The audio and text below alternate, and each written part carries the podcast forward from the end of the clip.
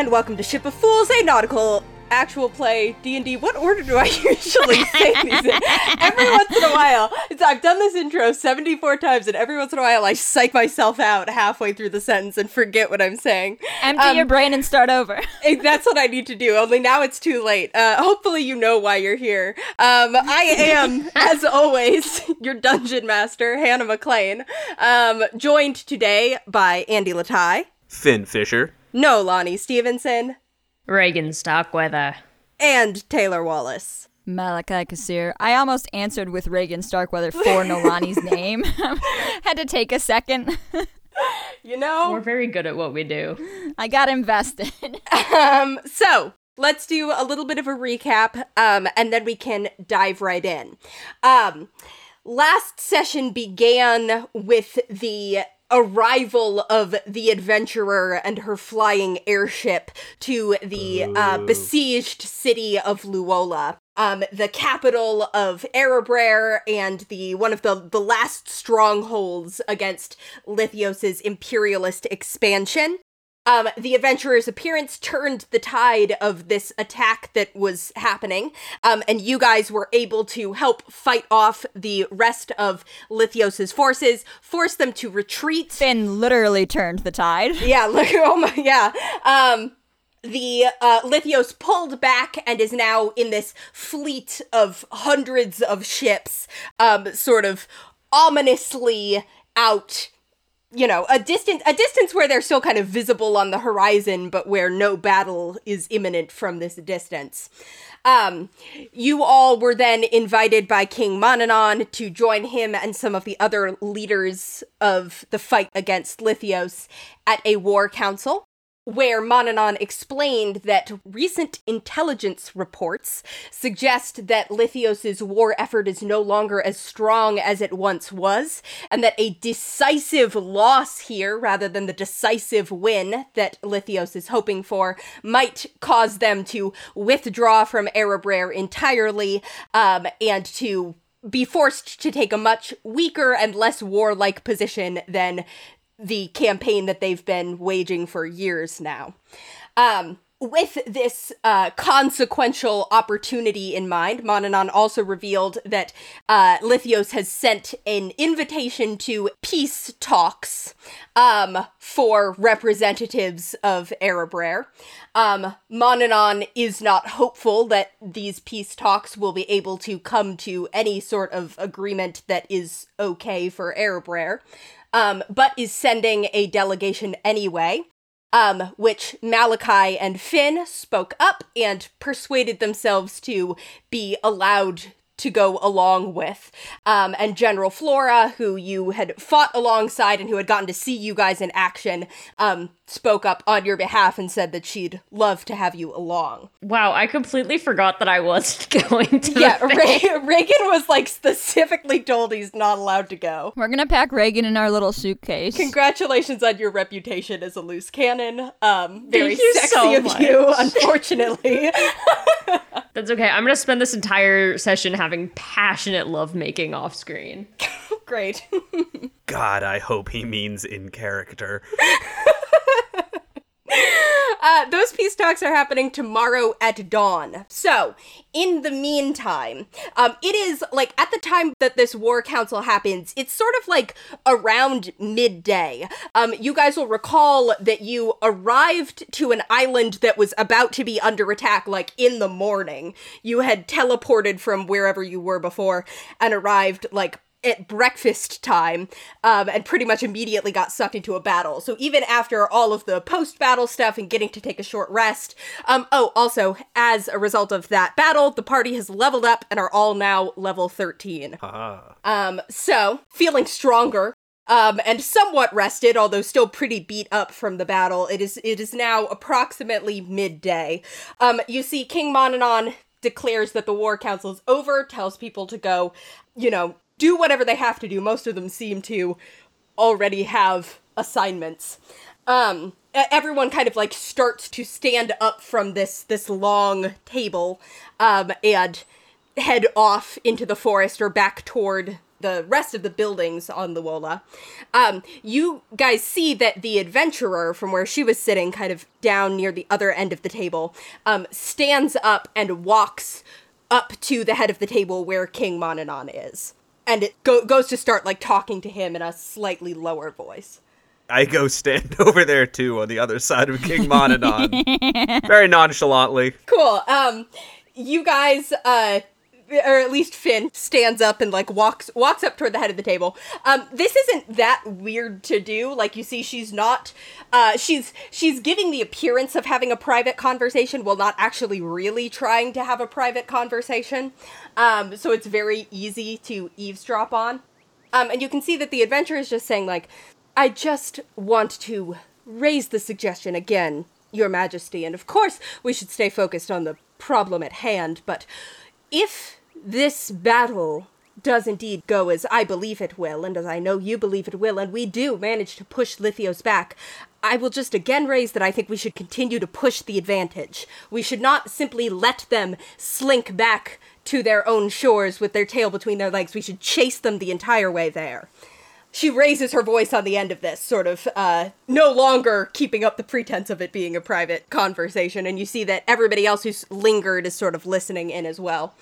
Um, the king uh, stands from where he was sitting at the head of this table.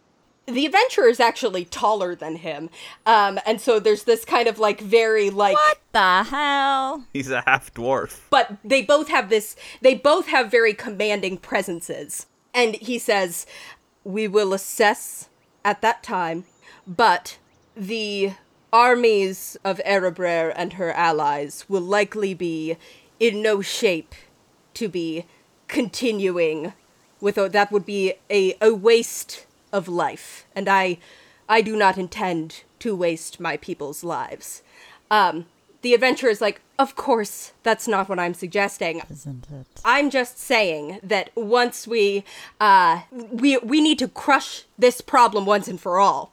Um and Monanon sort of holds up a hand and says, "And allow me to be clear, I also have no interest in razing Lithios to the ground. I do not wish to see her I, I do not intend to simply reverse an imperialistic pursuit here. We are, intends to push Lithios away and then stop and let them care for their problems on their own.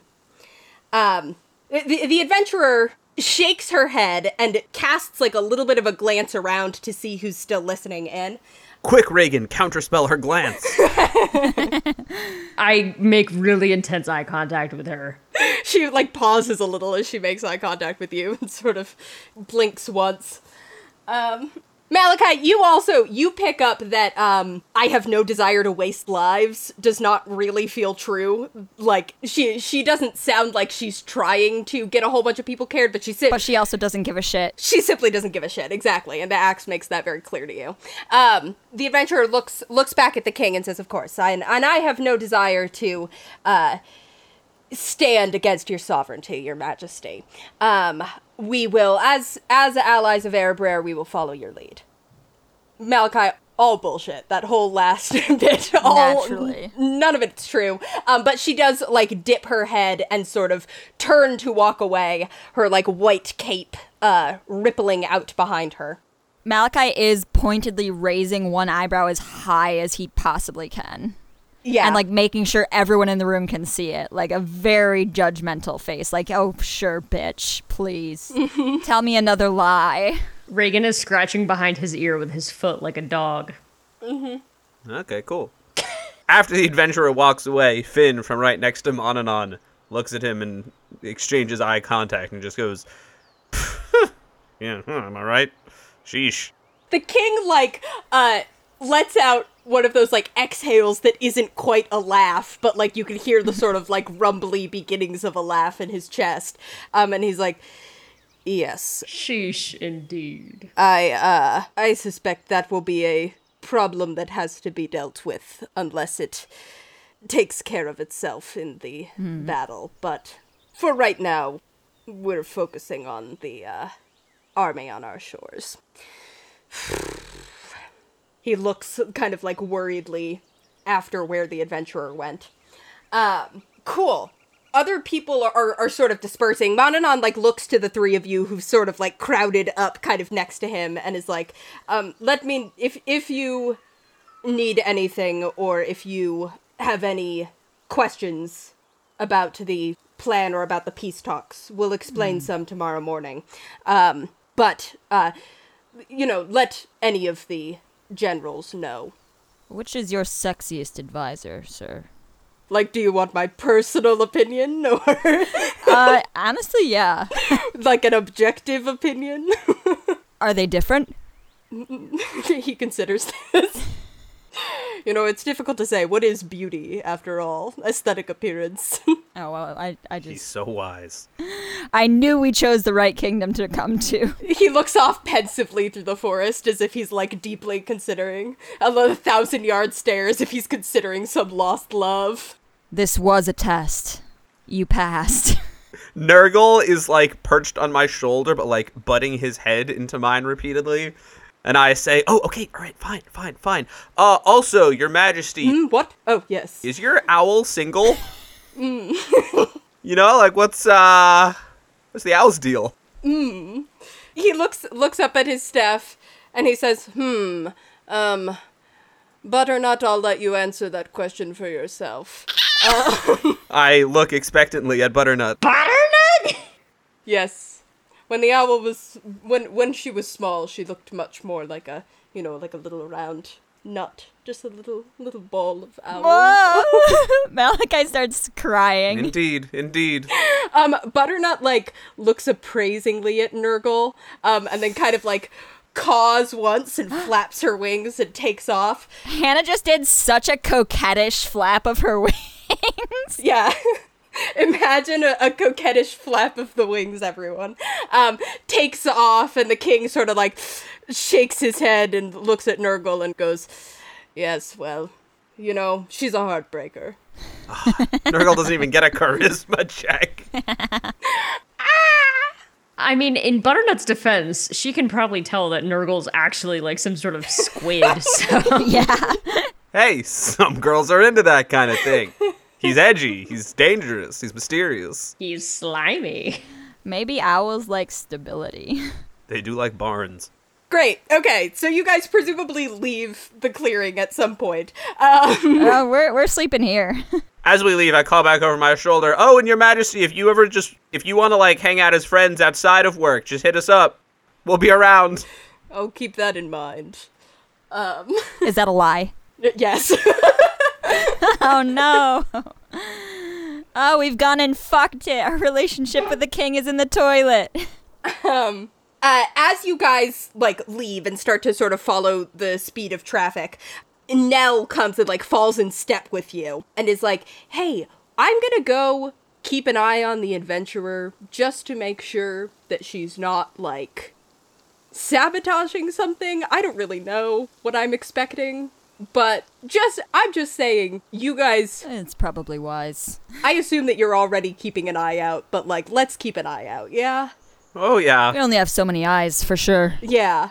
So if each of us lends one eye to keep out, that's quite a lot. That should be enough. yeah, that's what I was thinking. I could probably grow a few more if I concentrate. Oh, that's great. Now look what I could do, and I scratch behind my foot with my ear like a dog. Wow. Growing an eye back there, buddy? How are you doing that? I don't know.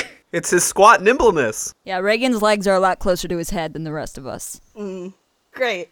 Um, so, um, where do you guys go? Is there anywhere in particular that you're heading or that you like want to take care of in this like afternoon time? Man, no one ever does peace talks like at a normal hour. Why does it always have to be dawn? God, right? I mean, I hope they serve breakfast at least. Your Majesty? Oh, he's gone. Hmm, well, yeah, fingers crossed. I don't know. What should we do? You were sort of you were given the instruction to go to bed early, but other than that, you haven't really been given any instructions. I'll just say that as you guys, I assume that you're you're sort of unless you're like specifically avoiding going where other people are, you sort of end up on like Luola, remember, is very built into the landscape. It's a very like heavily forested um island. Um so there's all these like tree houses and buildings that are very integrated into the forest. Um, which you saw was like both a help and a danger as Lithios was attacking.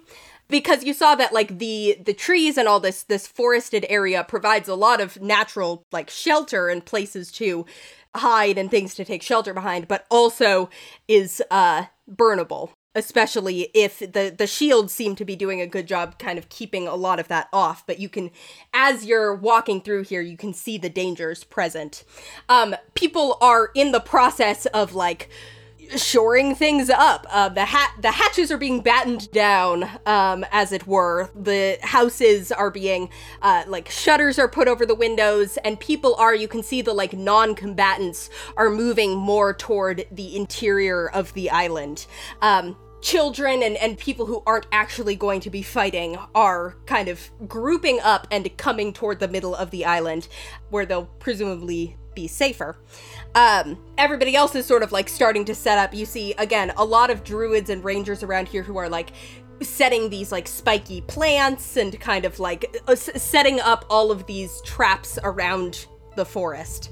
Um, you arrive at the like buildings that are a little bit closer to the docks where there's much more of like a cleanup effort happening um you see that there are like the taverns that do exist like down here kind of close to the docks all have like their doors open and people are kind of like coming in and out as these have clearly come to act as like uh, staging areas. A lot of the kind of community spaces are like that. You see that there are also like temples that are acting similarly, and as as you guys are, are walking through here, sort of uh, helping and talking to and you see you guys have like made enough of a splash and are recognizable enough figures that people will like stop to like shake your hands and like people kind of go to Fin like oh great trick with that tsunami over there that I heard about that was crazy Thank you, thank you.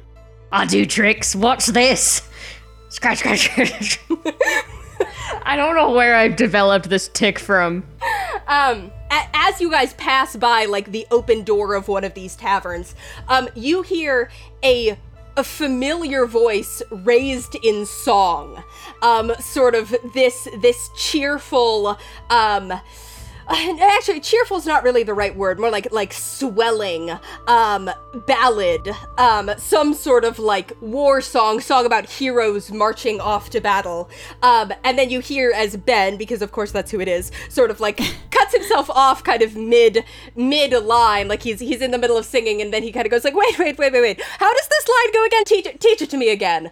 And you can sort of like look in through the door and see that he's like got this whole little cluster of like um, people from Erebrer gathered around him, and they're sort of like bantering back and forth. I mean, you see this other bard kind of like jumps up like next to him and is like teaching him this song, and Ben is kind of like nodding along with it. Um, so there's Ben, in case you were wondering where he is and what he's getting up to. Bastard. I post a one star review on the Yelp of that establishment. Great. It's called the Badger's Claw, by the way. Oh, sick name. If you even care. I stand in the window in Ben's line of sight with my hand raised, miming like I'm about to cast a spell and wait for him to notice. his eyes kind of like flick over you and you see his eyes like get big for a second and then he like schools his face again and just kind of like winks at you I wink right back. he winks again I wink again. Malachi leans in front of Fin and winks both eyes. I scratch behind my ear. Regin, do you need a flea treatment? I don't know what's happening to me.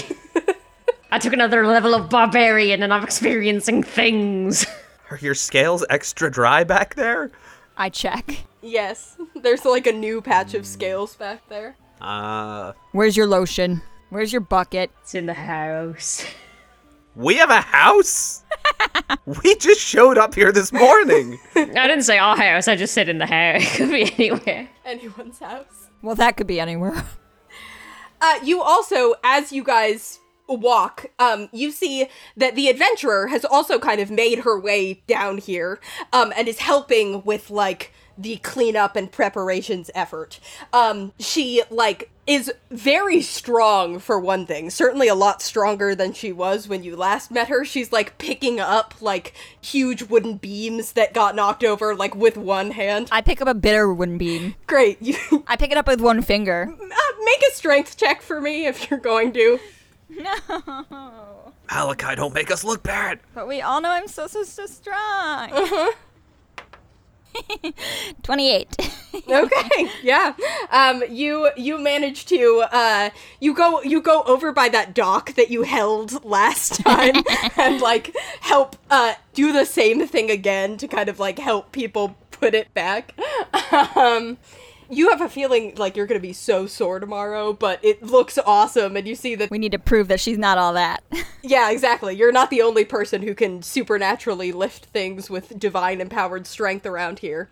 Um are you guys like Malachi when you do this and when you guys see the adventurer um are you like intentionally challenging her? Like are you like hanging around here trying to start shit basically? Or like do you sort of like see her and be like ugh not even worth our time and move on well, I don't want to start a fight.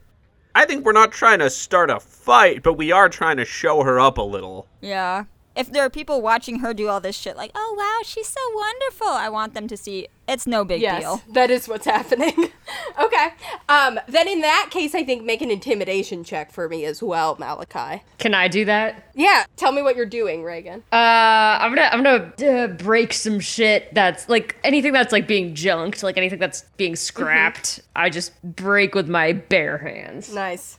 I got another 28. Great. Oh, and I cast summon aberration to summon another slaad, and then I ride around on his back while he lifts up heavy things and moves them around. Fin, don't scare anyone. Everyone, this is ooh, ooh, ooh, and he's here to help. Uh, 19 intimidation. 17 intimidation. Okay. Um, the the various animals that are around do not like the slaad at all. You got this like this like big coyote that is just like standing there growling at it like fixedly. When you first cast it, like a whole bunch of birds take off and like flee the area. no. Land animals, am I right? but he is kind of like clearly here to help.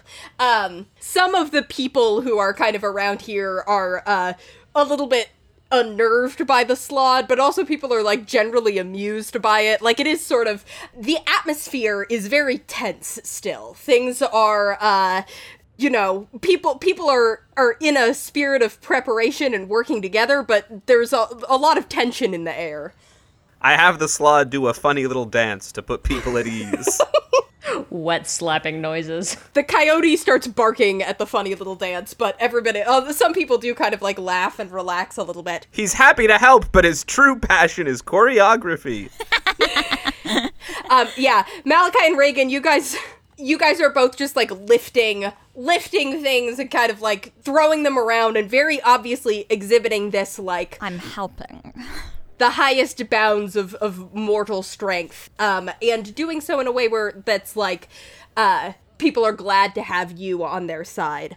Um, the adventurer sort of like approaches after a little while approaches the three of you and is like so i couldn't help but notice that by the time i arrived here already um, some rather bad blood existed between me and the leadership of Erebrer without me having done anything, because apparently some people were going around uh, saying rather distrusting things about me and my mission.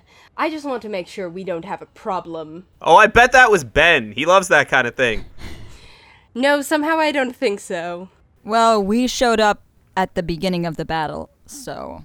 Also, hang on. Let me just. Mm, okay, so Malachi didn't go to bench school, right? And so, uh, what's happening here, Mal? Just so you know, is like we call this lunchroom. Uh, like it's it's it's when like a group of girls are like banded up in the lunchroom, and they're like, "You can't sit with us." Wow, your bench school had a lunchroom? Yes, I, I. It's the only class I went to. We just had the beach. Oh, look who had a bench school. Rockier and my, my point being, she's being a little middle school bitch right now. Malachi is what is what uh, specifically is happening. So I just want to like you tell me this then. You know what? Um, Regin starts chewing bubble gum, which is like Do you seriously think that coming up here and just being like, oh my god, I bet it wasn't you who talked shit? Like, of course it was us who talked shit. What do you fucking expect? I don't like you. You suck. All right. Um, I suppose it would be hypocritical of me to be wounded by that, considering that I'm not too terribly fond of any of you either. We know you stabbed Malachi. yes, I did do that. Fin is visibly a little disappointed to hear that.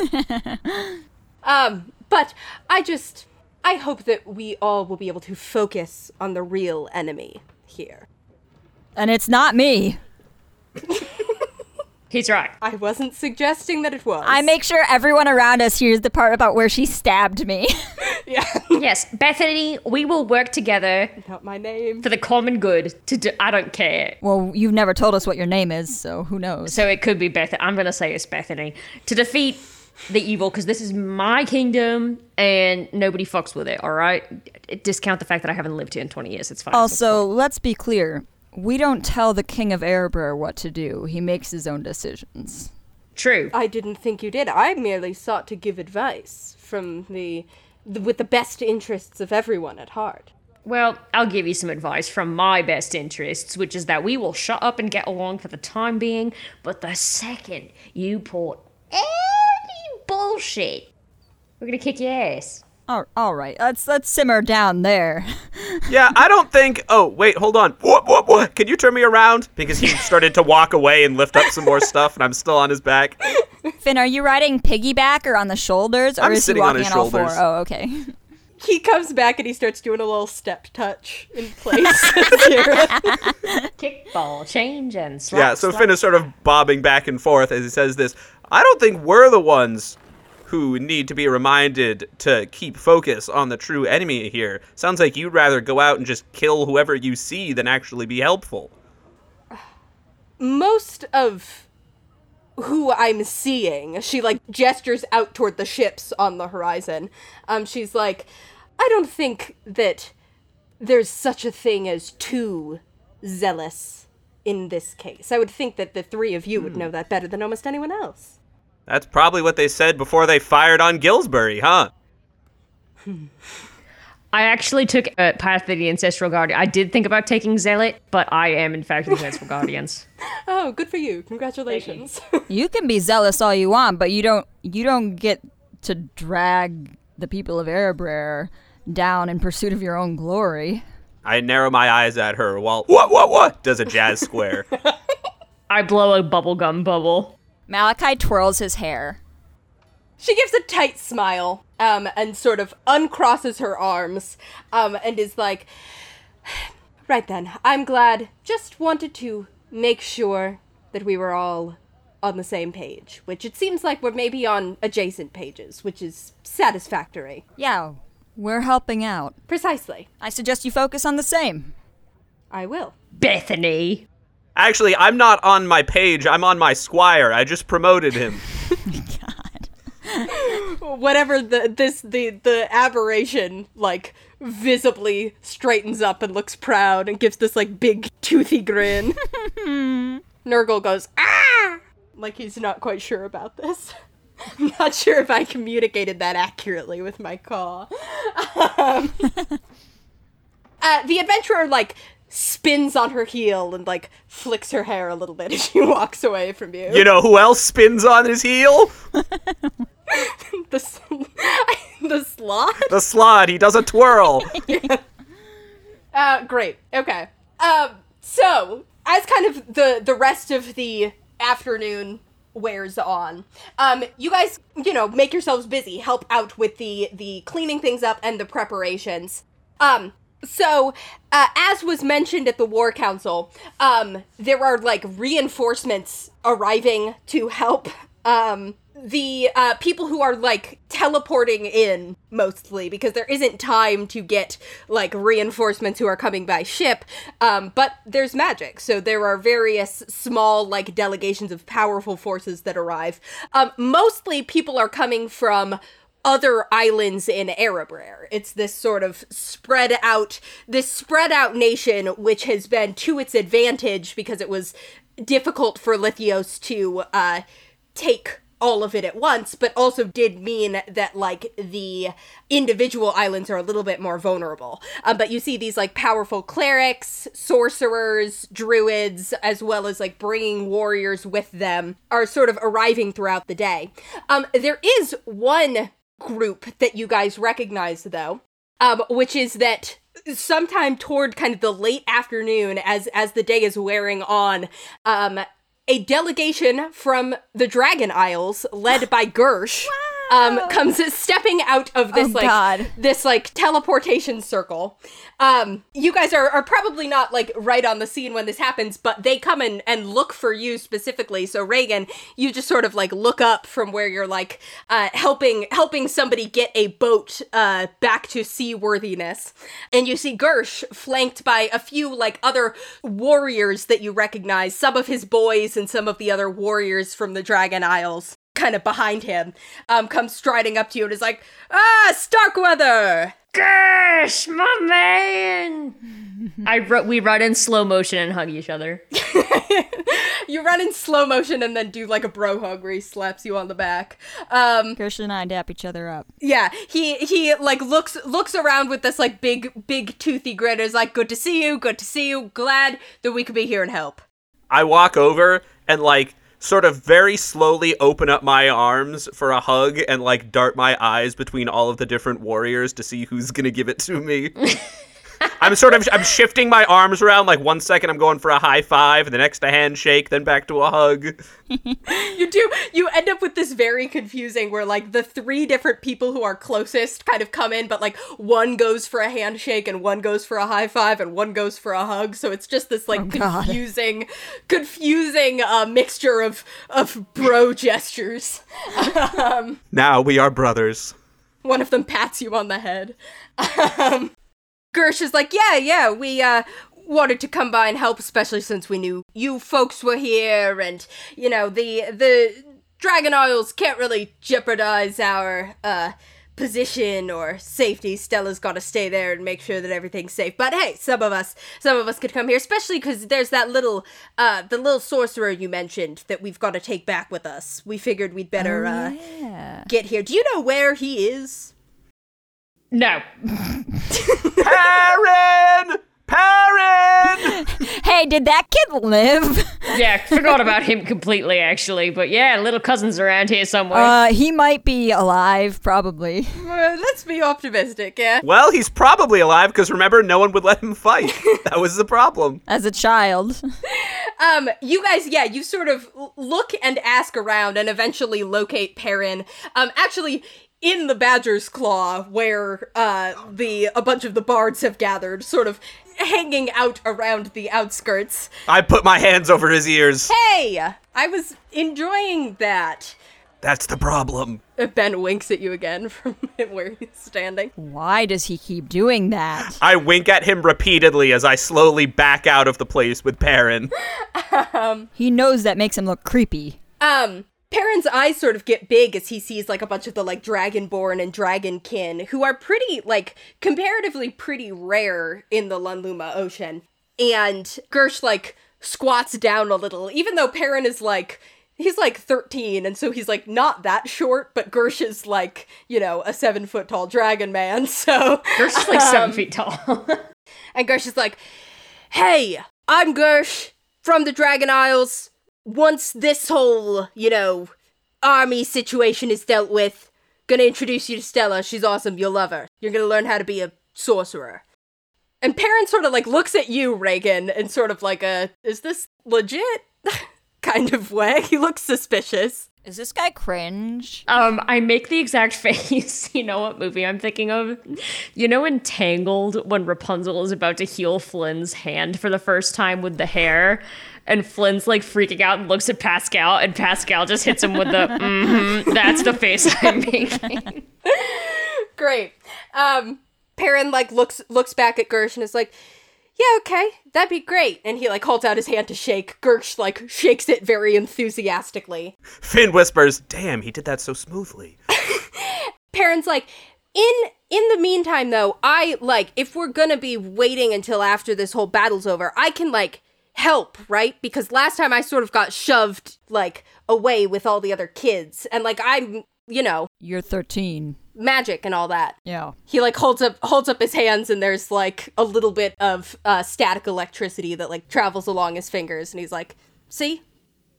Gersh goes like, "Oh yeah, I bet like yeah, totally. I mean, obviously we're not going to want to have you like on the front lines, but like for sure, this is sort of an all hands on deck situation, right?" And like looks over at the three of you. He could be a defibrillator. I know what those are. Here's the thing, right, Gersh? I'm experiencing a moral conflict because, like, I was doing that shit when I was 13, but I don't think that's like advice. I turned out, I did not turn out great, you know? like, I can self reflect and know that. And I mean, it's one of those things where it's like, man, if, if the kid dies, then I have to never forgive myself and I have to forever live with the weight of this child's death on my conscience. And I just got over the last death on my conscience. And I had to die for it too. So it's like, ugh. Child soldiers, bad idea. Yeah, so you know what? Tell you what, Perry, uh, Aaron, er, P- Perry, Perrin. P- Per- Are you trying to Perry, gotcha. Um, what we'll have you do is we want you to, to go with the other kids and non-combatants as a bodyguard. You will be the last line of defense because they're all helpless and you are not helpless, and you will be like if everything goes to fucking hell in a handbasket and I'm dead, then you stay alive. Savvy? Good luck, kid. Sure, Don't tell him. Don't tell him. Uh, Regin, make a persuasion check for me. You can also, if you want to roll deception, you can, because that was sort of deceptive. But if you, Oh no, I I stand by that. great, Uh, dirty twenty. nice. He is frowning at first, but then the point about how there's going to need to be at least some people who potentially know how to fight is the last line of defense. Um which you can see like you guys have been hanging around enough to, to know that that's the sort of basic plan is that Erebrer is intending to like launch some ships as like a first line of defense and then there'll be the actual shores of the island and then there's like the interior of the island.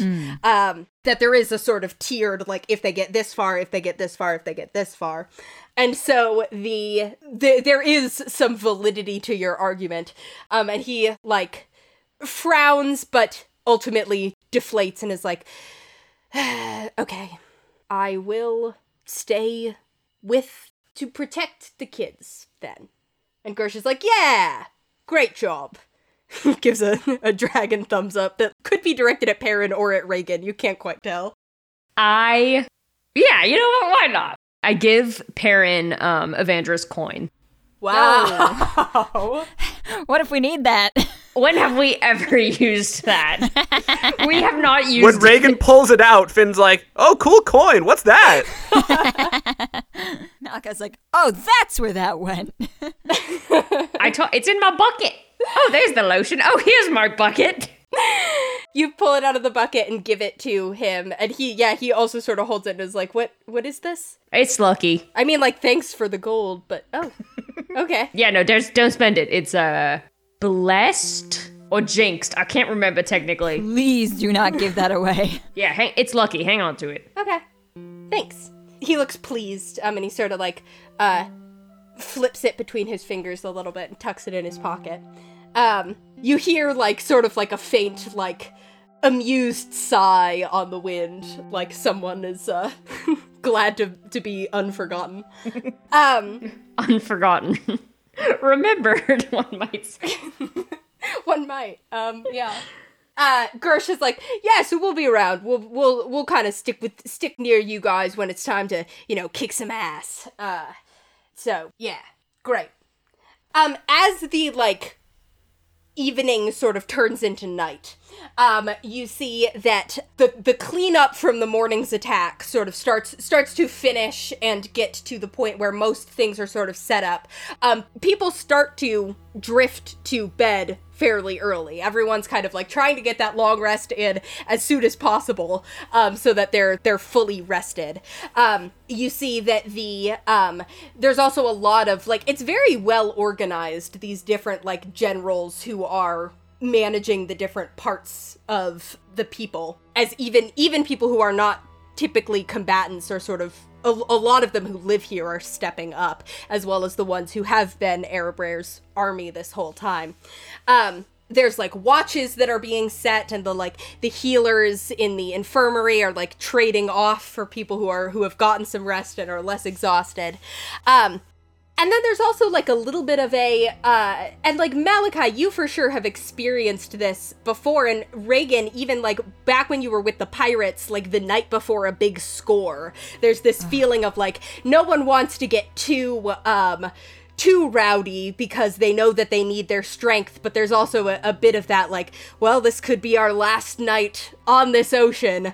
We need to make the most of Drink it. with me. Exactly. um, so there are like a lot of people kind of like drinking in the taverns. Um, sitting and talking with each other, kind of like on the edge of the dock, facing out at, at the Lithios fleet on the horizon. Um, all of these different like druids and clerics, there's all these like little rituals and prayers going on, these different like uh, spells that are being set up, these like both like actual magical protective wards and then people who are just like doing prayers and chants um, that don't necessarily have any any magical import. Uh, Mar comes and finds you, Malachi, as as it's like starting to get dark out. She she walks up to you and you can see that she's holding like a folded piece of paper in her hands. And she says, "Malachi, um I just wanted to say thank you for speaking up and and suggesting that you go to these talks tomorrow." Well, I mean, you you suggested. Yes, but I it's it's a tense situation these sorts of negotiations and I'm a little bit worried about you, but I'm glad to have I think it'll be good to have you there. Mhm.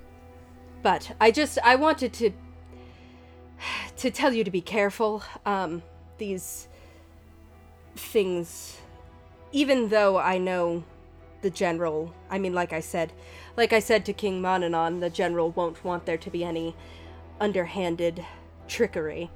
I still worry that it'll be a volatile situation and um just just be alert is all I'm saying. Always am. Yeah. Also, Fin's a very powerful warlock. I've seen He can do magic spells. I've seen, yeah. Um if if you get a chance, and if you don't, it's it's no trouble, but if you get a chance to give this to the general, would you?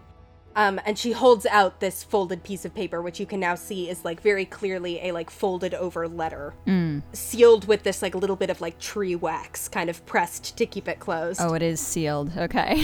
She hands it to you, and she's like, "Just what? some things that I want to say to him, since I don't know how any of this is going to shake out. What is it?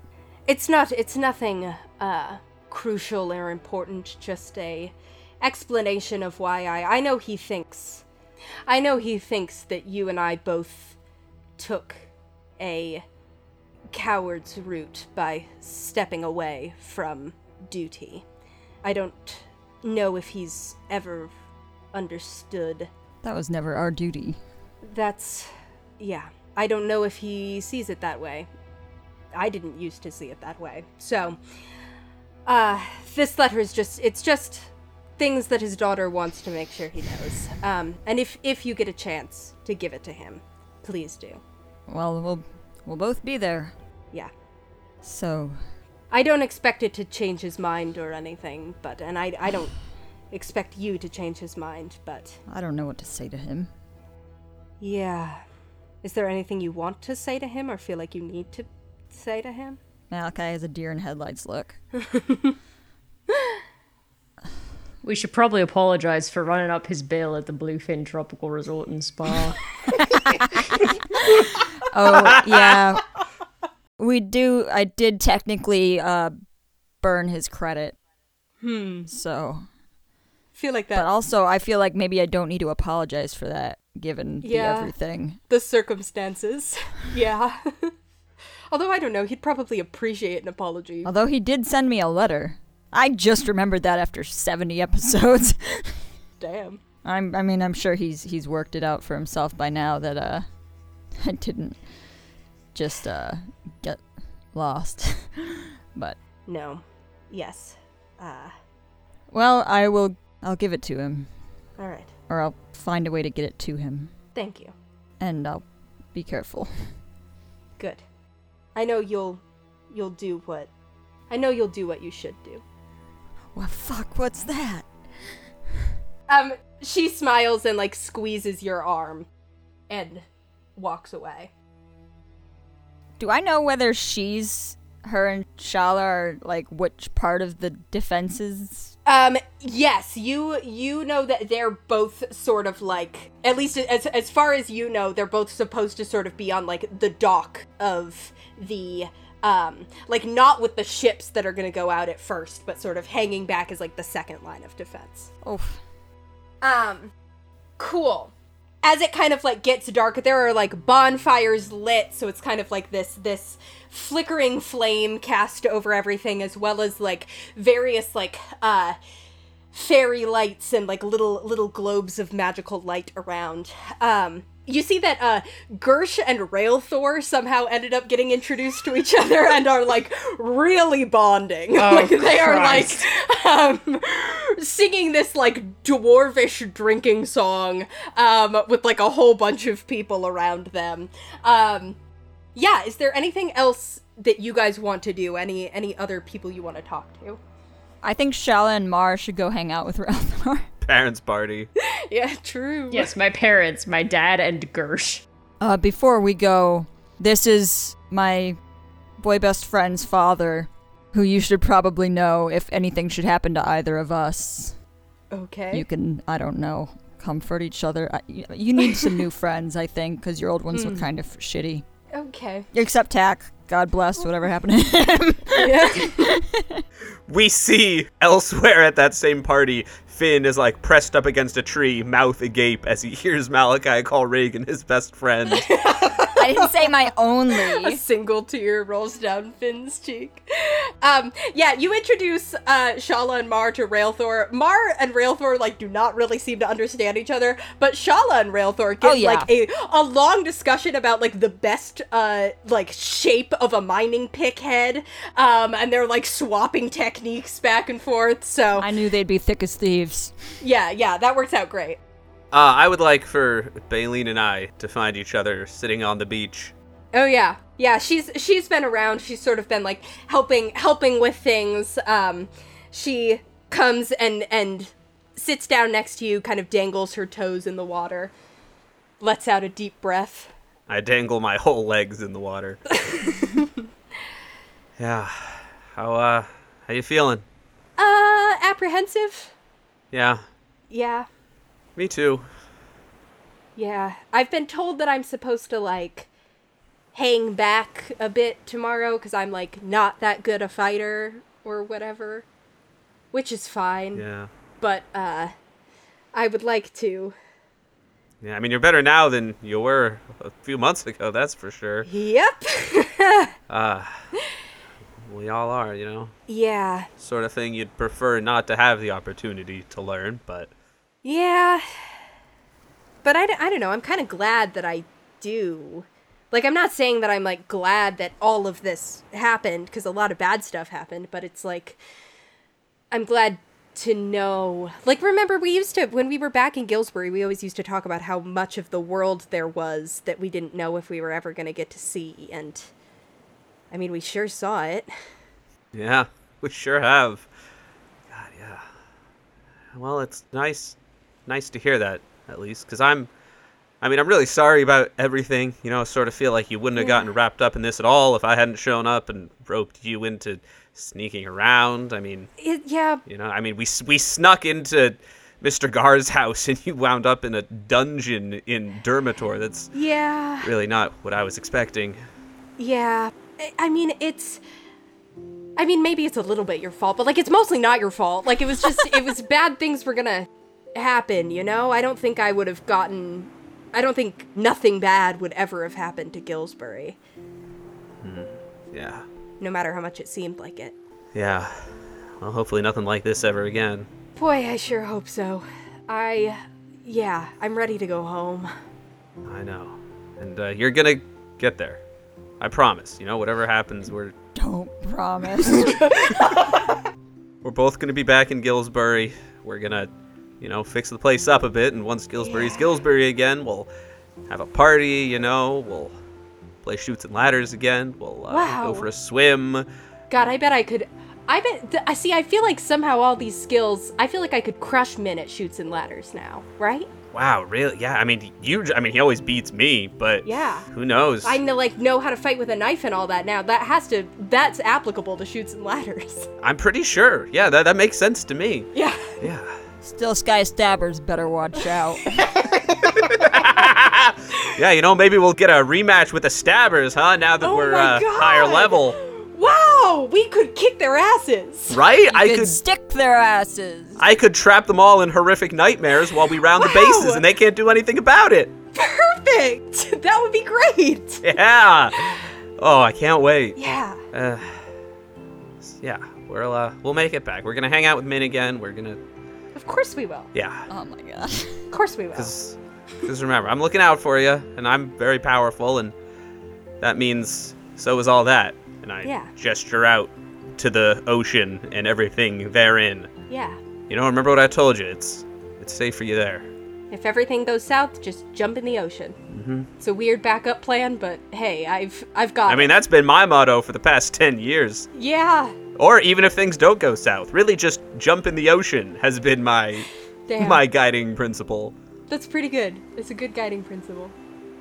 Yeah. She like leans her head against your shoulder. I pat her shoulder. She just sort of like kicks her feet in the water a little bit more and goes, "Okay, so back to Gillsbury soon. Yeah. Great." See you there. She laughs. Um, you see like a a couple of dolphins jump out of the water a little bit further out to sea. Um, cool. Um, Alden like comes up comes up to Regin and just kind of like he just sort of like knocks his shoulder against yours as you're like standing standing around a bonfire like sort of watching Gersh and your dad bonding on the other side of the bonfire um as they start in on another like song that Gersh just is sort of like roaring along with um Alden comes and like knocks knocks his shoulder against yours and is like so ready feeling ready Yeah, you're not dying a virgin. Let's fucking go. Malachi leans over to Fin. Is that an innuendo? Uh, no, I think that was pretty explicit. Regin and Alden leave the bonfire. Yeah, he laughs and he's like, "That's Guess I better marry you two then. not at all what I was trying to imply." But hey, I'm not going to complain. yeah, yeah, the two of them just like walk away. Wait, wait, hold on a second. Hold on. Regin, where's the ring? Regin, what are you doing? Uh, Regin, isn't there a step you're skipping? It's okay, I performed ceremony earlier. Oh, you did? Totally. Oh, oh. My axe is vibrating like hell. Thank goodness. All right, great. Wow, good for th- I feel so bad I didn't get them a present or anything. Oh no, they didn't want gifts. Well, everyone says they don't want gifts, Malachi, but everyone likes getting gifts. People say things they don't mean. All the time. Why would they do that? Eventually, and it, honestly, I say eventually, but like again, you were given specific orders to go to bed early. So like after not that long, um, people make their way to rest and get ready for the the events of tomorrow. The guards sort of posted on the dock are still like looking out, keeping a watchful eye on the ships out at shore. But you guys are able to find like basically like for for the the people like you who are just sort of visiting Luola, there's like hammocks all over the place, like kind of strung between the trees, and they're like piles of blankets, and people are just sort of like catching shut eye wherever they can. Is there one big hammock that we can all squeeze into Malik- with a separation between me and Fin and Regin and Alden? Yeah, Malachi, I don't want to share a hammock with them tonight. I, I mean, I don't think they're gonna be busy all night, surely. Yeah, have you met Regin, Malachi? I mean, he needs eight hours rest. no, I don't. I'm not coming with you. Remember? Yeah, I'm gonna make Nolani not take a long rest. We're still fighting tomorrow, allegedly. um, Everybody can eventually drift off to sleep. However, Yes. uh, before I drift off to sleep, as I'm lying in bed, I am going to cast a magic spell. Nice. Uh, and that spell, by attentive listeners may have already guessed, it's Dream. nice. And this time, I'm bracing myself to have a weirder dream than usual because I am focusing on the lurker in the deep himself as I cast it. Dad. Yeah. Um. Oh boy, do you have a weirder dream than usual. Um, if you were anyone but yourself, you think that materializing in this dream space would just like instantly fry your brain. Um, you have this like immediate sense of like the vastness of the ocean. There's all these like swirling colors and like shapes around the corners of your eye. Um, do you do anything to alter the dream space? No, I'll take it as it is. I'm just trying to talk to him. Cool. So you're just like floating in this void, kind of surrounded by like swirling colors, and by like you keep seeing things flit past the corner of your eyes that, like, when you try to focus on it, it's like something indescribable, clearly alive, but impossible to to fit in the box of your half elven mind. Even as the part of you that is the lurker is like, oh yeah, that's what that is, but you can't put it into words. Um, ahead of you, kind of like both both in front of and all around you, you hear this voice um, that's kind of like, "Oh, my son, Hi. Hello. Hello. Great. Oh, glad this worked. I wasn't actually sure that you slept per se, so I was interested to see how this would turn out. I always am dreaming, even as I am awake." Wow. Nice. Oh, I'm gonna have Nurgle write that one down too. Now that's the guy who understands whimsy. Uh, listen, I don't know if you, well, you probably do know what's going on, obviously. You know all that transpires in the sea. Blood in the water. Yeah, whew, tons of it. Uh, Some of that courtesy of yours truly. Um, You feel like uh, you feel something pat your head, although you can't quite tell what is patting your head. It feels like maybe the water itself just sort of compresses on your head. but I, I've come here with a request. Obviously, I appreciate all the power you give me, that you're always giving me. Yes, thank you. But I have a another favor to ask. I want you to wake some stuff up. There are terrible things in the deep. There are, are monstrous, beautiful, magnificent, terrible things. And I say, let them stir. And let them come to me. And together, we'll send the surface a message they'll never forget. Oh, we're we're on that surface. Fin, Fin, make a persuasion check for me with advantage.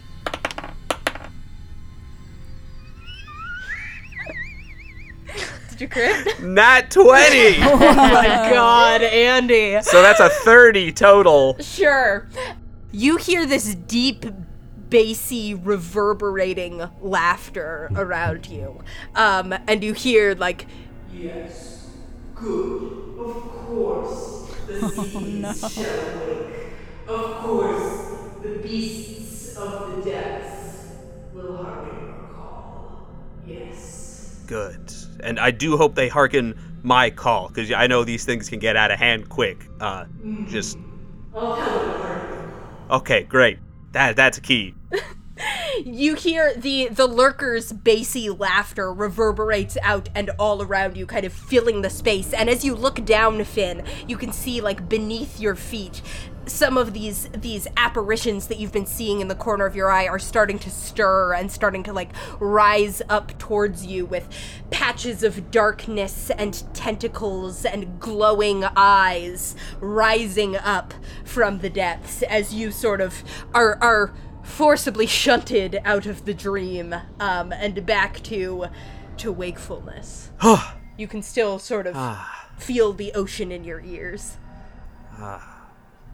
Malachi, sleeping next to me, can see there's like black goo dripping out of my ears. oh, But Fin just sighs contentedly and goes off to sleep for real. Wow. Awesome. Okay, everybody go ahead and long rest. Um so the morning dawns and really you guys are getting up before dawn. Um everyone around you is kind of like starting starting to stir in the sort of like gray light of early morning. Um you get all your stuff together and make your way down to the docks, which is where you were told to sort of meet to um, be briefed on what you're supposed to expect from these peace talks and then actually leave for them. Um, Regin, I assume you're accompanying the others.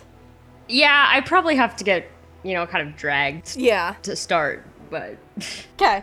Um, so all three of you sort of make your way down, and you see that there are like kind of qu- quite a few of these like officers that you saw at the war council yesterday, sort of standing around in their armor, getting ready. Um, the adventurer is also there. Um, she's sort of standing, watching, waiting. Um, commiserating.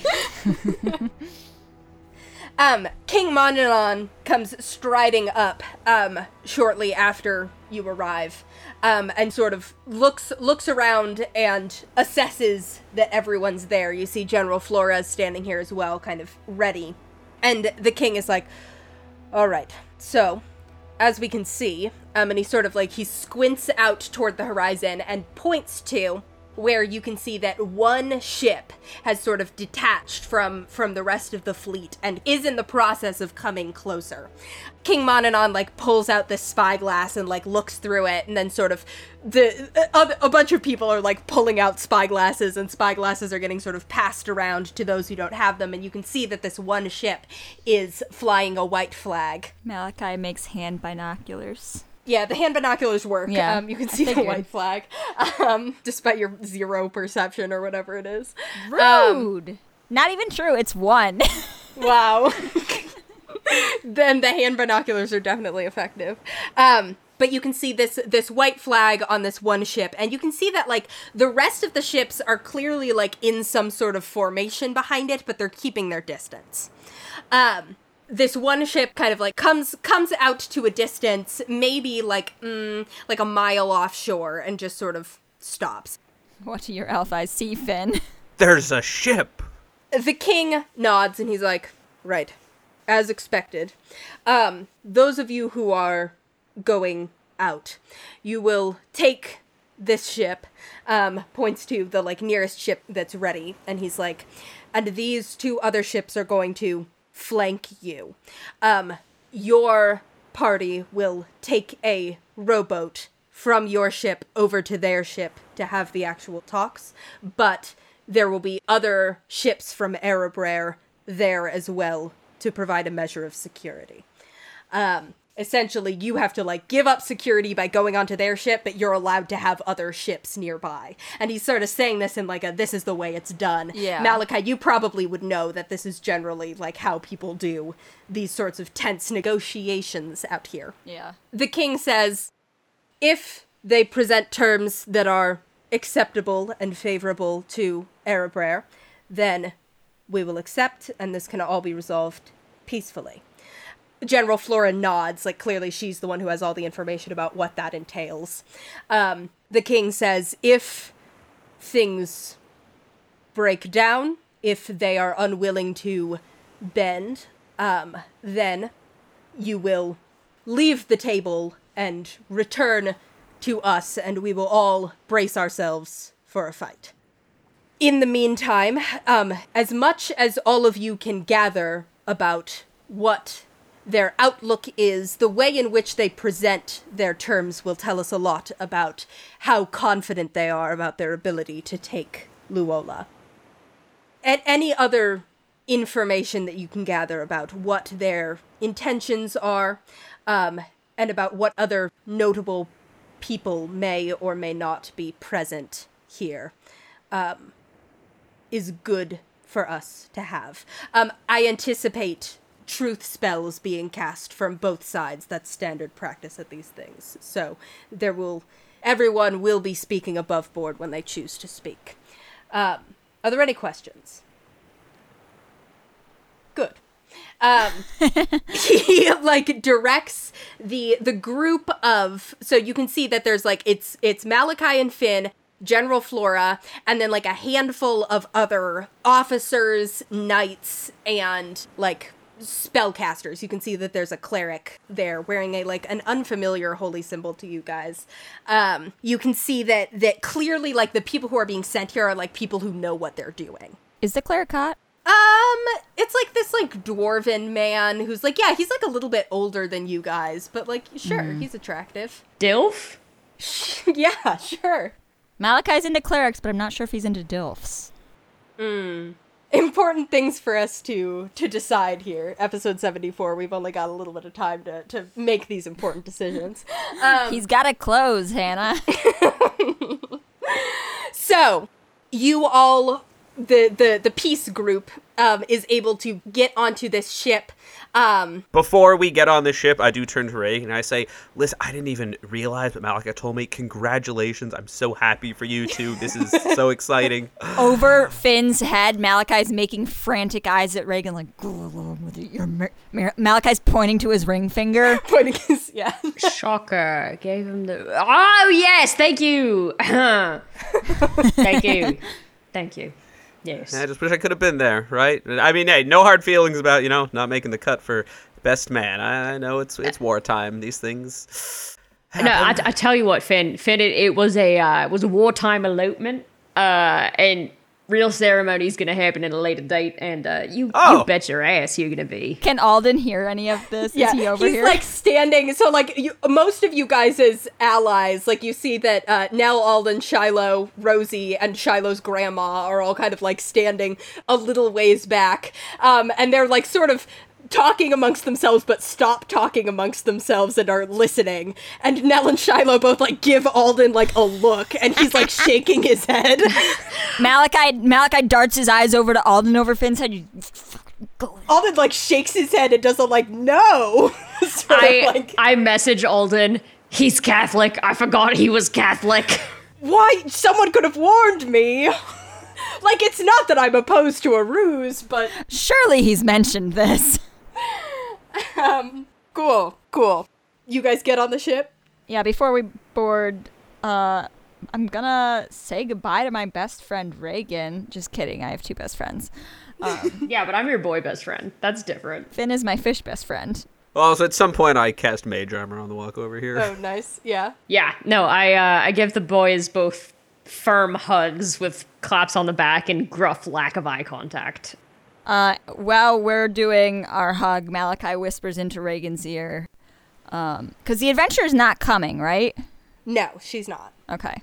If she pulls anything while we're meeting, if she tries to take out the leaders, focus on her. Don't focus on us.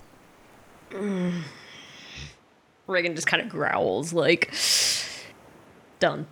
Malachi gives him a firm pat on the back, and then pulls back like nothing happened. Okay. You guys get get on this ship, which also raises a white flag, um, and the sort of two other ships that are flanking you raise it as well. Um, all three of these ships are like there's there's all these like birds kind of like perched on the the mast and like around it sort of like ominously like all these like ravens and crows and some like mixed with some seagulls and some raptors just sort of like all with their eyes turned toward Lithios. It's pretty unsettling. So, you draw near to this this Lithiosian flagship. Um, your your ship that you're on sort of stops a couple hundred yards away, and you all the like. I'm gonna say that there is a group of nine nine people, including Malachi and Fin, who are going on this this little rowboat. You guys get into the rowboat, sail across, and a ladder is lowered to get you up onto the flagship. Malik, I can't stand that it's an uneven number. You step onto the deck of this this beautiful Lithiosian ship. Like clearly this one was like not in the battle yesterday or it was like kept to where it's pretty undamaged. Um, on the deck, there is like this table that's been set up with these like two chairs on either side. Um, and sitting in one of the chairs is General Neiman himself. Um, Malachi, you come face to face with him for the first time in over five years that you've seen your adoptive grandfather. Um, he is this like straight backed man, um, perfect posture, completely and sitting like completely still. He's got to take every inch he can get. his hands like folded folded on the table in front of him, wearing the this official plate armor. Um, a like perfectly trimmed haircut. He he has the the scars of someone who's been a fighter their whole life. Um, with a particularly like notable one down his left cheek. Um, that Malachi you know came from a pirate's cutlass. Like before Lithios was anything but a slightly blustery next door neighbor. And uh, the general is is sitting at this table. Behind him is like a a semicircle of knights and officers, um, as well as like the other sailors who are are sort of around the deck of this ship. Um, Malachi, you actually, as you sort of glance around, taking in the surroundings, notice that like standing like off by the edge of the ship, kind of half hidden behind a couple of other people um, is Tak, this like burly, tall man who helped uh, Shala and Mar raise you. Um, he's a cook. There'd be no reason for him to be here except Yeah, that he I was not expecting to see him. except that he asked to be here, presumably, or was asked to be here for some reason or another. Mm. He uh, sort of, as you like make eye contact with him, he just sort of like gives like one kind of steady nod. Yeah, when Malachi sees Tech, he sort of like stops dead for a second and then sort of like forces himself to keep going. Yeah. Um, General Flora takes the lead and just like very, very smoothly takes a seat across the table from Neiman. And uh, everything is like weirdly silent. Like every everyone is, is being very quiet here. Ah, as we approach the table, I do want to cast detect magic just to make sure nothing's going to explode when we sit down. Oh, epic. Yeah. Um, you kind of like quietly under your breath mutter detect magic.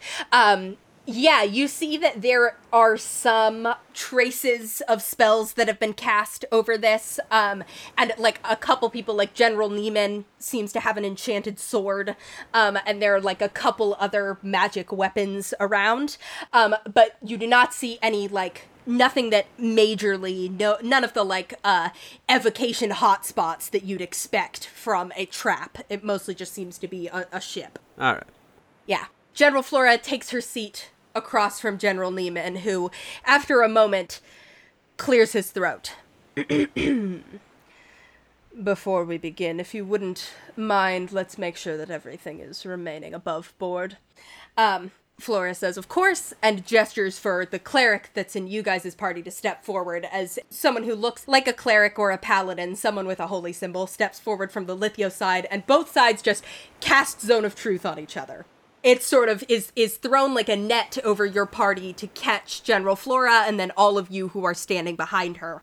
And the one that her cleric casts catches General Neiman and this like semicircle of officers behind him. I suppose we're all expected to willingly fail. You're supposed to. Do either of you choose to try and pass it? No, I failed. That's fine. So you feel yourselves fall under zone of truth. Um, General Neiman nods and is like, sort of bo- both clerics kind of like nod to their generals as an indicator of like, yep, we've got everybody. Um, and Gen- General Flora's like, all right then, present your terms. Um, we're actually gonna cut back to Regin. Um, Regin, you're standing on the dock. Um, as these these ships, the air, the three Erebrer ships, kind of like take off from the dock and start making their way over to this lone Lithios ship. Um, everyone sort of like watches watches in silence for the first like minute or so that the ship is going across. This very like tense feeling in the air. Um, and then King Monanon nods once and sort of like turns to everyone who's standing around him and is like, "All right, mobilize."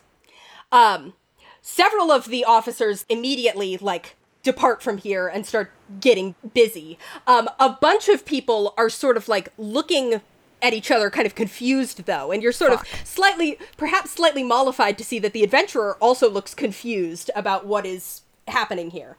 Um, King Monanon hol- holds up a, a hand to sort of placate the confusion and says, We do not hold hope that these peace talks will end in peace.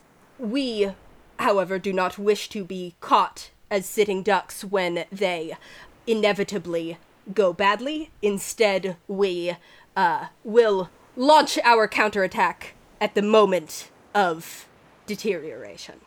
Um, apologies for the short notice, but what with the truth spells and everything, we don't want to show our hand too soon, so General Flora's group was not informed of this plan, but all of you should get ready to attack imminently when the signal is given.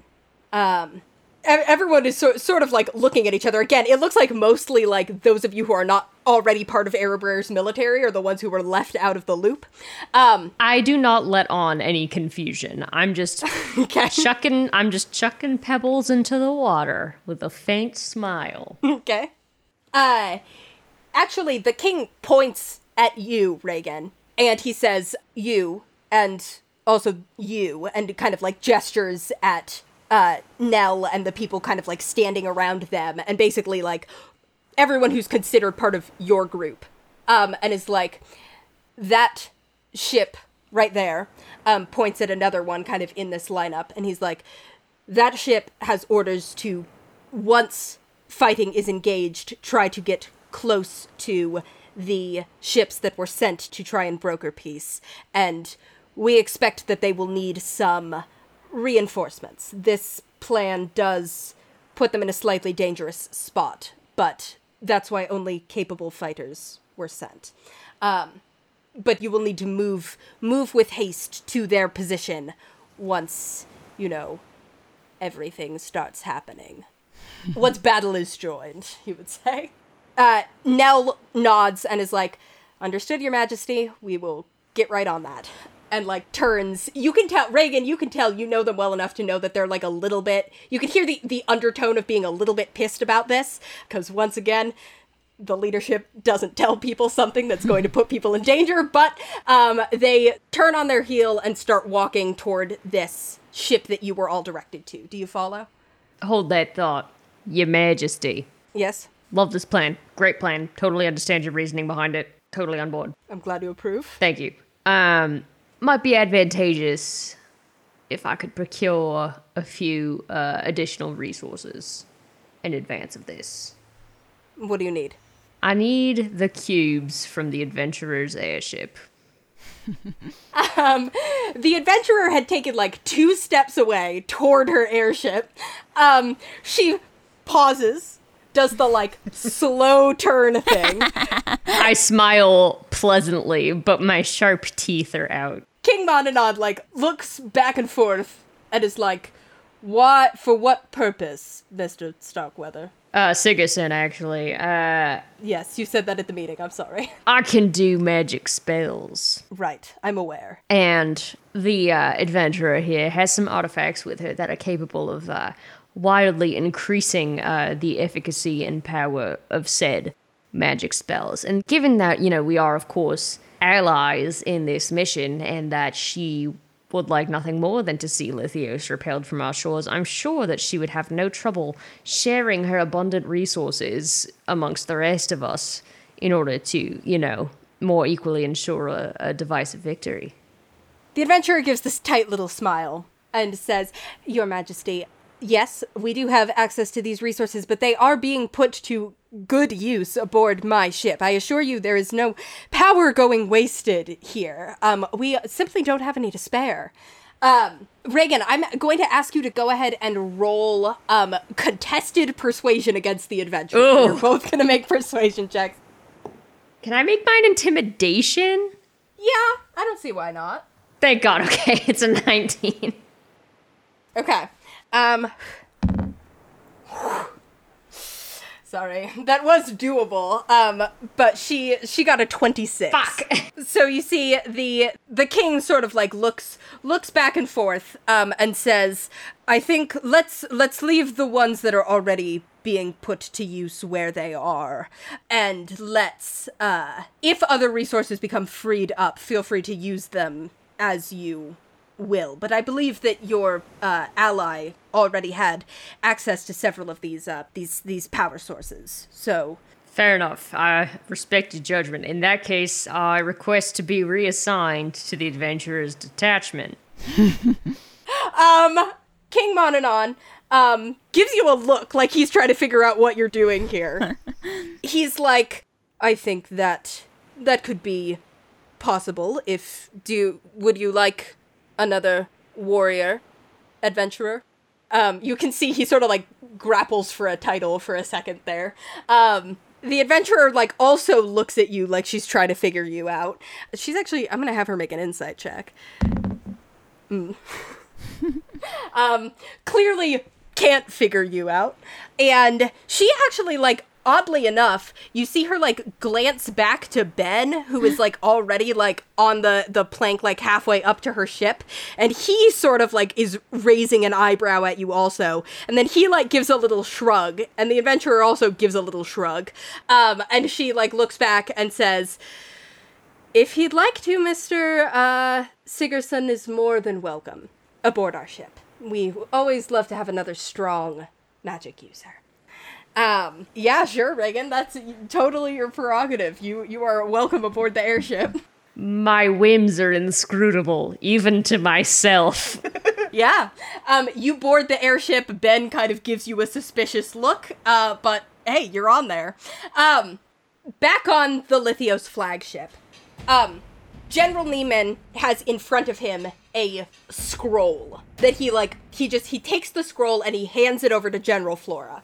Um, General Flora unrolls it, and while she does, like as she's reading the scroll, um, Neiman folds his hands in front of him again and says, "In a short, the demands are total surrender." Erebrer and all her assets come under the control of the nation of Lithios and His Majesty King Fenton IV. Luola submits to immediate occupation. Boo. His Highness King Monanon may retain his title, but he submits to the sovereignty of His Majesty King Fenton IV.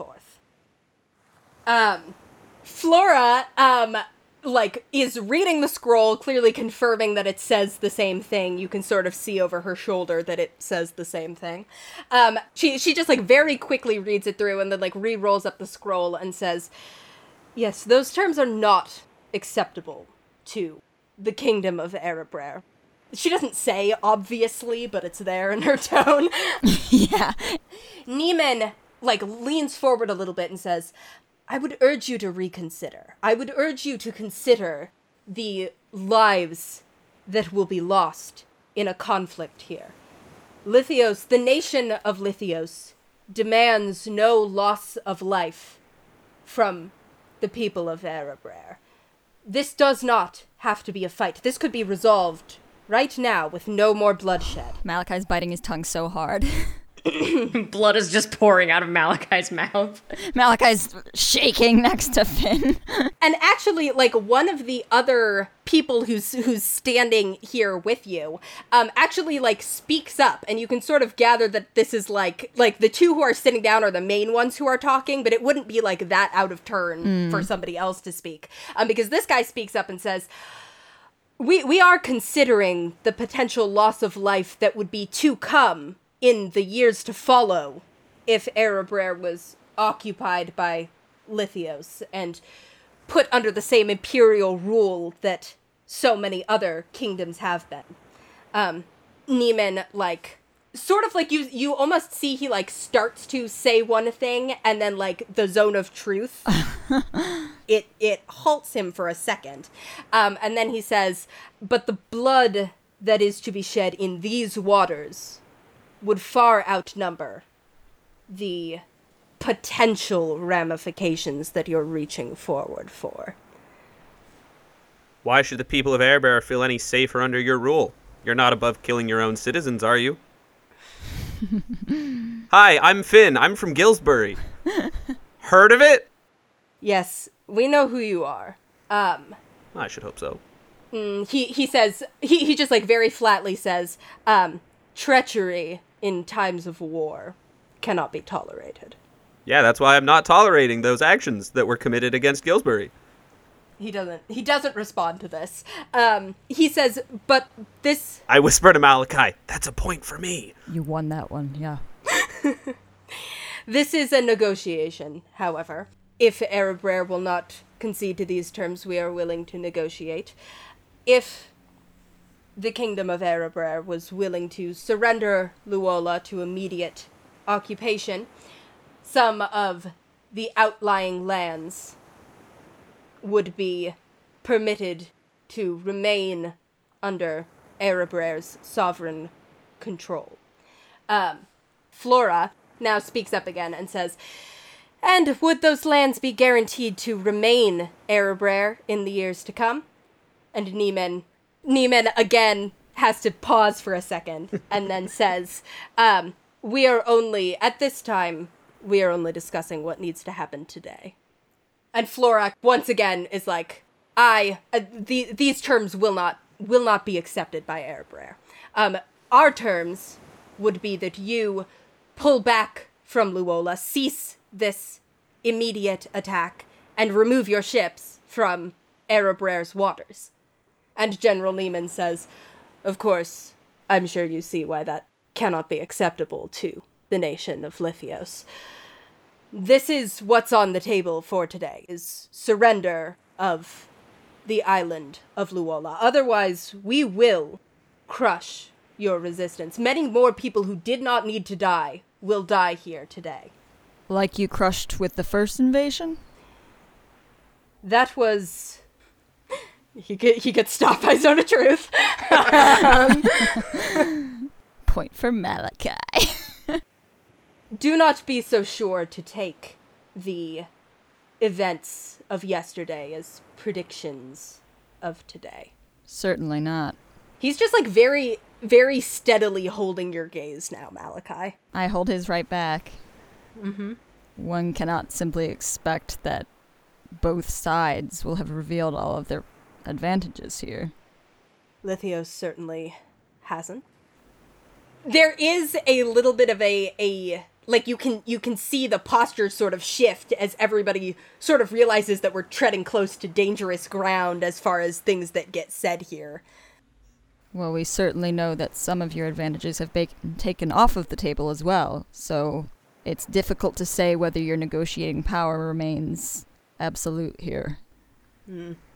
There's a little bit of a a shifting of weight from some of the people kind of around around the boat who may know that yeah, some some key advantages have been lost in recent weeks. Wonder who did that? I fist bump Malachi behind his back.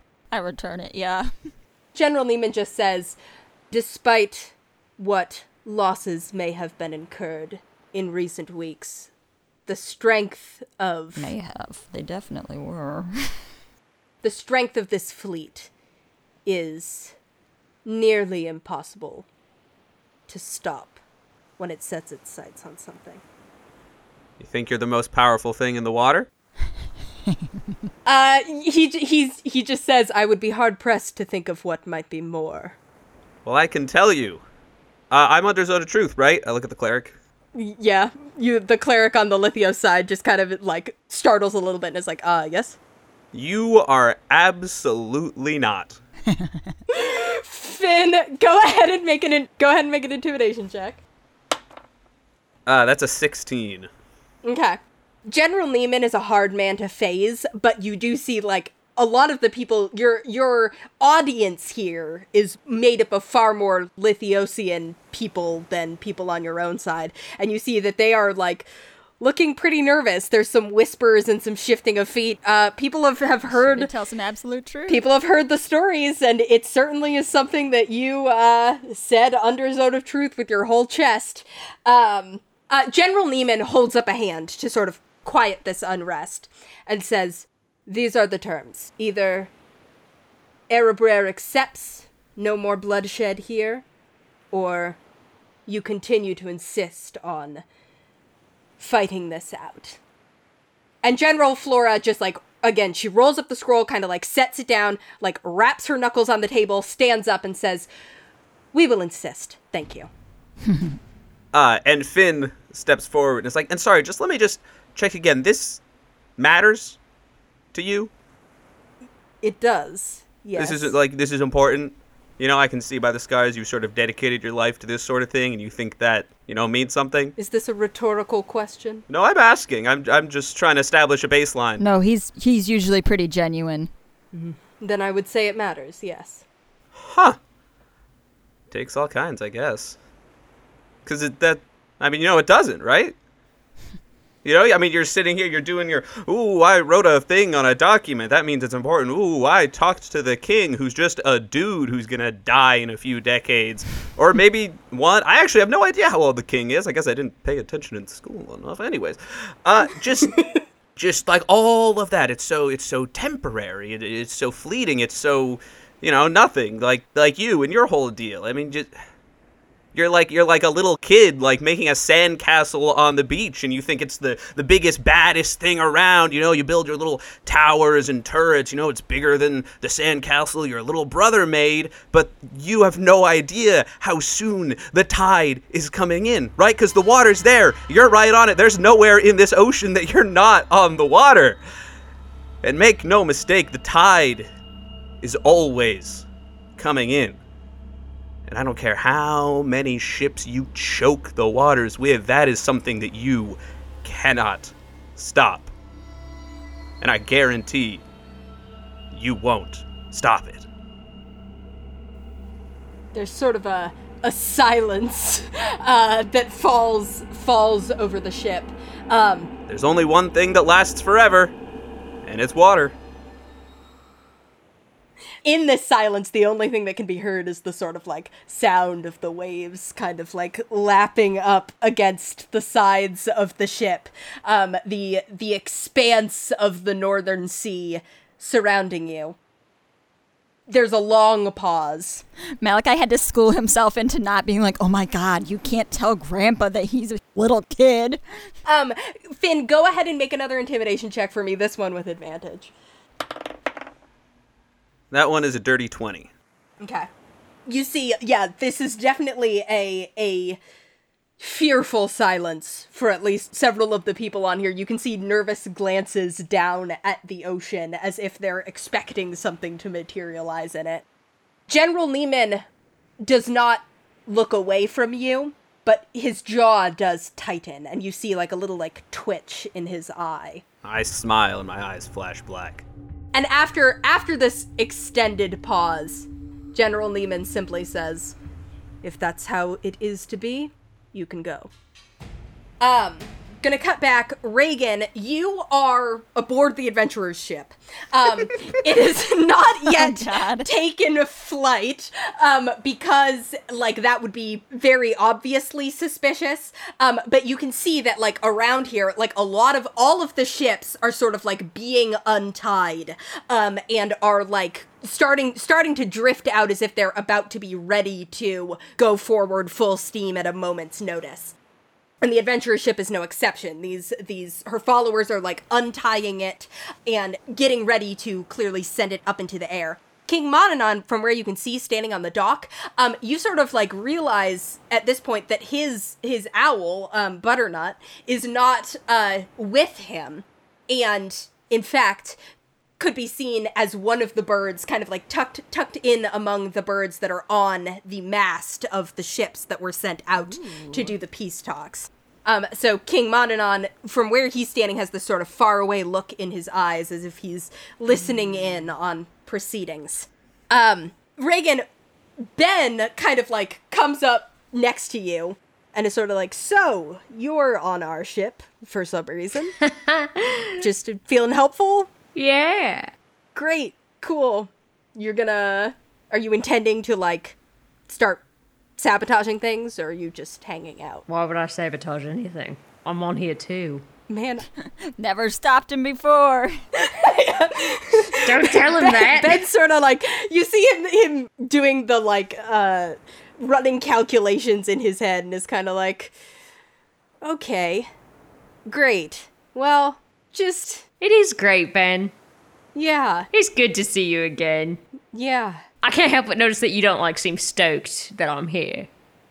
No, yeah, yeah. You were like uh, kind of a loose cannon even when we were on the same side. I mean, we are still on the same side in the big picture, but like I know you don't trust my boss and What are you talking? You know, I don't trust you, so Bethany and I have said some shit to each other in the past, but you know what? you gotta I honestly kind of admire her pluck. you are undoing so much of this is resting on reputation. All right.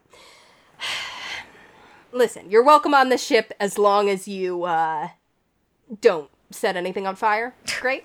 Oh, don't you worry about it, sweetheart. No, I'm just gonna poke around, familiarize myself with the uh, weapon systems, you know, find out where all your snacks are.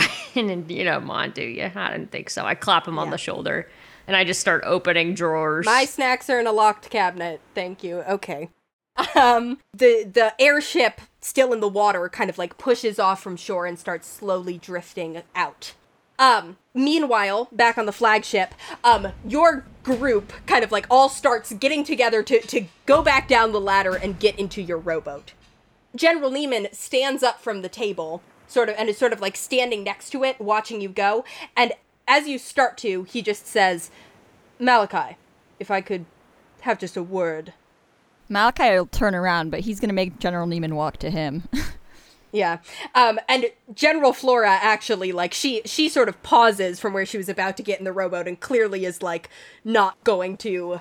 She, she wouldn't have let you walk away from the group anyway. Yeah. Um, but General Neiman, like, takes a few steps, sort of closing the distance between you. Malachi looks down at him. yeah, you you do. He is shorter than you.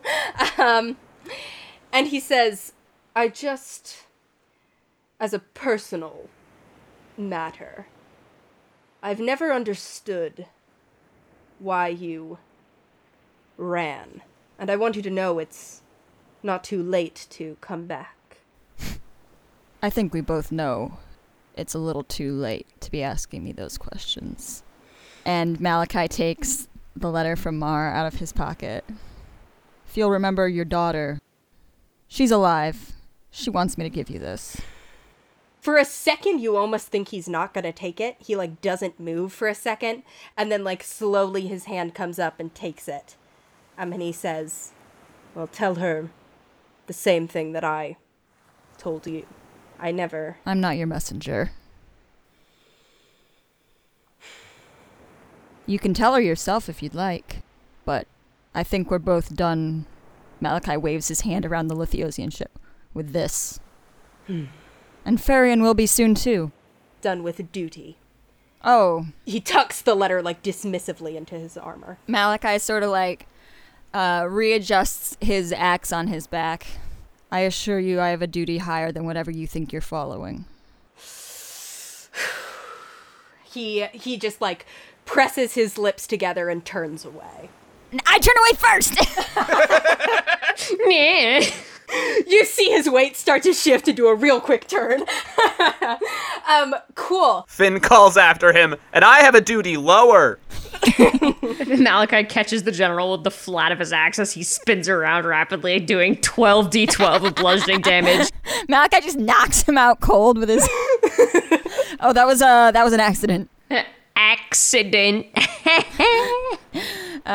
Before we turn around, I just want to make clear that I I, I am making eye contact with him as we talk. Yeah. But um, once he says that shit about duty, that's when I kind of roll my eyes a little bit. Not to be not in a childish, flippant way, but in a this is below us. Yeah. Awesome. You're talking silly little games. Um, you guys descend the ladder, you get in the rowboat, and you start to make your way back to the ship you're supposed to be on. Instead of descending the ladder, Fin stares at the entire Lithios party and just backs towards the edge of the ship and then steps off into the water. Does he make a loud splash? Yes. Yes. And then I climb into the rowboat. Sopping wet. As you do, Fin and Malachi, as you're like climbing down from the ship, um, will both of you give me perception checks? Yep. Nat 20. Oh. So 24. Oh, I get an 18. That's pretty good for my little plus one perception. Okay, cool. So your rowboat has kind of just pushed away from the flagship and is starting to make its way back toward the ship that you're supposed to be getting on to go back to Luola. When Fin, you catch a a flash of like bright white from the sky, like beside the clouds. Um, there's these kind of like as is so often true up here in the northern sea there's this like low gray cloud cover this morning. Um, and you uh, for a second you think of the adventurer descending from the clouds or from her airship coming out yesterday morning. Um, but as you look up and malachi you catch this just a moment after fin does you guys both see that actually what is coming from between the clouds is a beautiful snow white pegasus. This gorgeous white horse with these beautiful wings and a knight unfortunately wearing the colors of lithios sitting astride it um, Oh, it better not. Oh, be. it's gotta be. Oh. you see this Pegasus descends not toward your rowboat, but toward the ship that you were about to get on, um, and just like holds up. You can't tell exactly what, but just like flings something down at this boat that immediately erupts into fire. Um, throws down this ball of fire that like immediately hits hits the ship that you were about to get on. Um you guys sort of hear like cries of like confusion coming from the ship the flagship that you just left who clearly were not mm. briefed on whatever this is but you see the rest of the lithiosian fleet like surges forward as one all of these ships. And you can also see kind of beyond on the other side from erebrer Erebrer's fleet also sets out this clash from two armies who were both prepared to move the second anything happened, but now unfortunately you guys are stuck in a rowboat just sort of in the middle. Um, Regin, the airship takes off kind of as soon as this happens, as soon as everybody sees fire go up in the middle. Um, King Monanon lets out a cry of like, now! Um, the ships start to surge forward and the airship just like lifts itself with surprising speed up into the air. Um, you can see down from here, you can see the burning ship that your friends were supposed to get on um, as there starts to be this exchange of arrow and cannon fire from the front ships basically as soon as they get in range of each other and you see this like cannonball comes blasting out of one of the front kind of runners of the Lithiosian ships um, and hits the rowboat kind of like just as you see your friends down down below. Um, you see this cannonball smash into the rowboat um, malachi in the like in the seconds before this happens you're still looking up focused on this pegasus um, you see that like the rider like swoops down close enough to lift his visor um, and show you that it is in fact General Caleb Crevitas. Um, Malachi flips in both birds. you flip him off, and it's then that this cannonball slams into the side of your boat with a splintering of wood. Um, that's where we'll end our session. We'll pick up from there next time. Malachi, can I tell you something? Yeah, go ahead. Your grandpa sucks. Wow. You know, these past few years, I had no idea. I just. yeah, cool. Great job. oh boy. Oh, it's going down. Oh boy, here we go. And so are we, actually. But not a problem for Fin. Not a problem for Malachi, a problem for everyone else in the rowboat. Yep. eh, only one of them has a name. Hey, and one of them, one of them is canonically hot. So that's two. We have to save him! Hey, thank you so much for listening. If you enjoyed that, which we hope you did, you can find us other places on the internet. We are at Ship of Fools Cast on Twitter, Tumblr, and Instagram. You can also swim on over to patreon.com slash ship of fools if you want to support our content and get access to lots of our fun extra bonus content, including the mud bath, where we sit around and discuss the events of the episode and probably speculate about the events of the next episode and also, you know, get sidetracked by various discussions. So if that sounds appealing to you, uh, you can find that at patreon.com slash ship of fools. We have some people to thank. Thank you, as always, to Theo Golden for our beautiful logo art. You can find him at tgoldenart on Instagram. Thank you also to Lucas Mangold for our brilliant theme music. You can contact him at lucascarlmusic at gmail.com if you have any music needs. And thank you also in this episode to Jared Haverdink for the beautiful music that he also provided. You can find us back with the next episode of Ship of Fools on July 25th. And until then, we will see you on the open seas. Bye!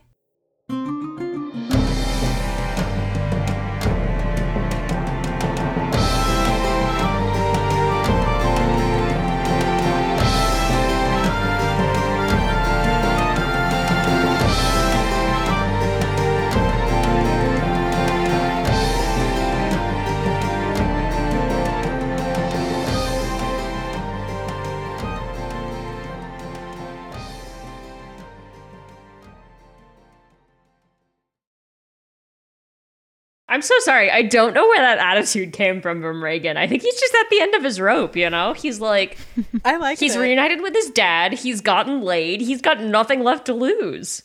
Hold on. Separate, separate thoughts. He's only gained things to lose. yeah. when did when did you lay Don't worry about it.